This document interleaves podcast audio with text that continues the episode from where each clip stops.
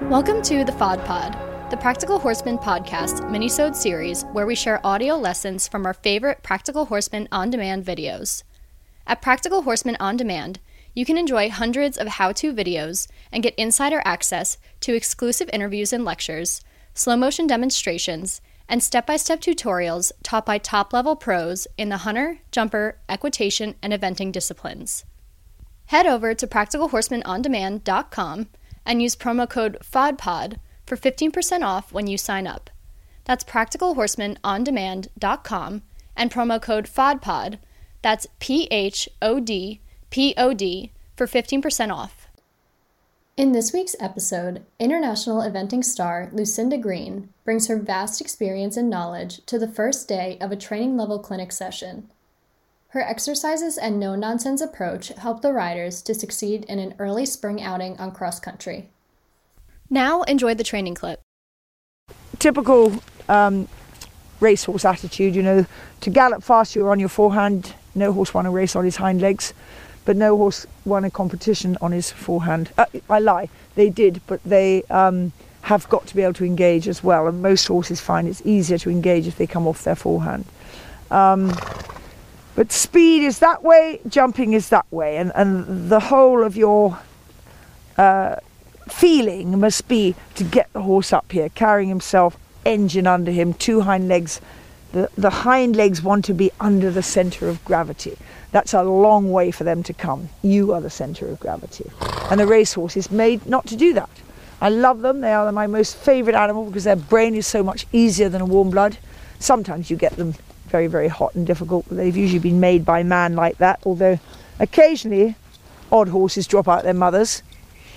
But on the whole, they're so much more straightforward and they, just don't have sides to them in the way warm bloods do. It's really fascinating.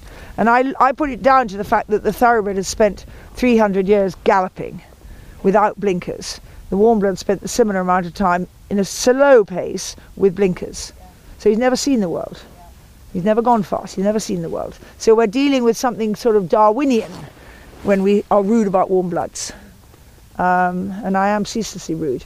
They are by far the most impressive horses. Um, they're bred to do their job, but very often the brain doesn't come with the job. Um, so give me a thoroughbred any day, but I've got to find one with a conscience because of that slight more flat body. They can take the show jumps with them. Um, find one with a conscience. You've got an unbelievable horse. Right, come along. I want smiling. I want forwards. That's not forwards. Come on, go. Move it. Then you can slow down. Once you've moved it forwards, then you can slow down. Keep two legs round. Good. Sit and wait. Do nothing. Do nothing. Sit and wait. You've got it. Keep your shoulders back. You're trying to get in front of her again. There's not three quarters of the horse in front of you. There's only half at the last blue one. Keep the cuddle of your legs softly round all the time so she gets used to the leg being there. Beautiful. Much better body. Well done. Look to the green. Keep the cuddle and wait. Let her take you, but wait. Let her take you, but wait.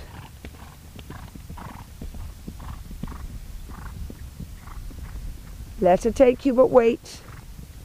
Now, you didn't have to do that. You could have let her be on her own. Come again through the last line and go arm to green. And when you land over the last green, set sail with the contact, but letting her take you to the oxer. Don't try and stand her off. She might not have wanted to stand off then. She might have wanted to put one in.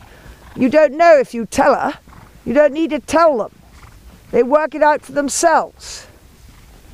Keep the cuddle all the time. Three quarters of the horse in front of you all the time. Allow her to take you and wait. Good. Doesn't matter how many you knock down. Allow her to take you and wait. Good. Good. And again, allow her to take you and wait. Good girl. And quietly to your halt. Anybody else to go? Was that a no? Oh, wowee! Bloody hell, Susan, you nearly get a 10 for that if she hadn't stepped back. Well done.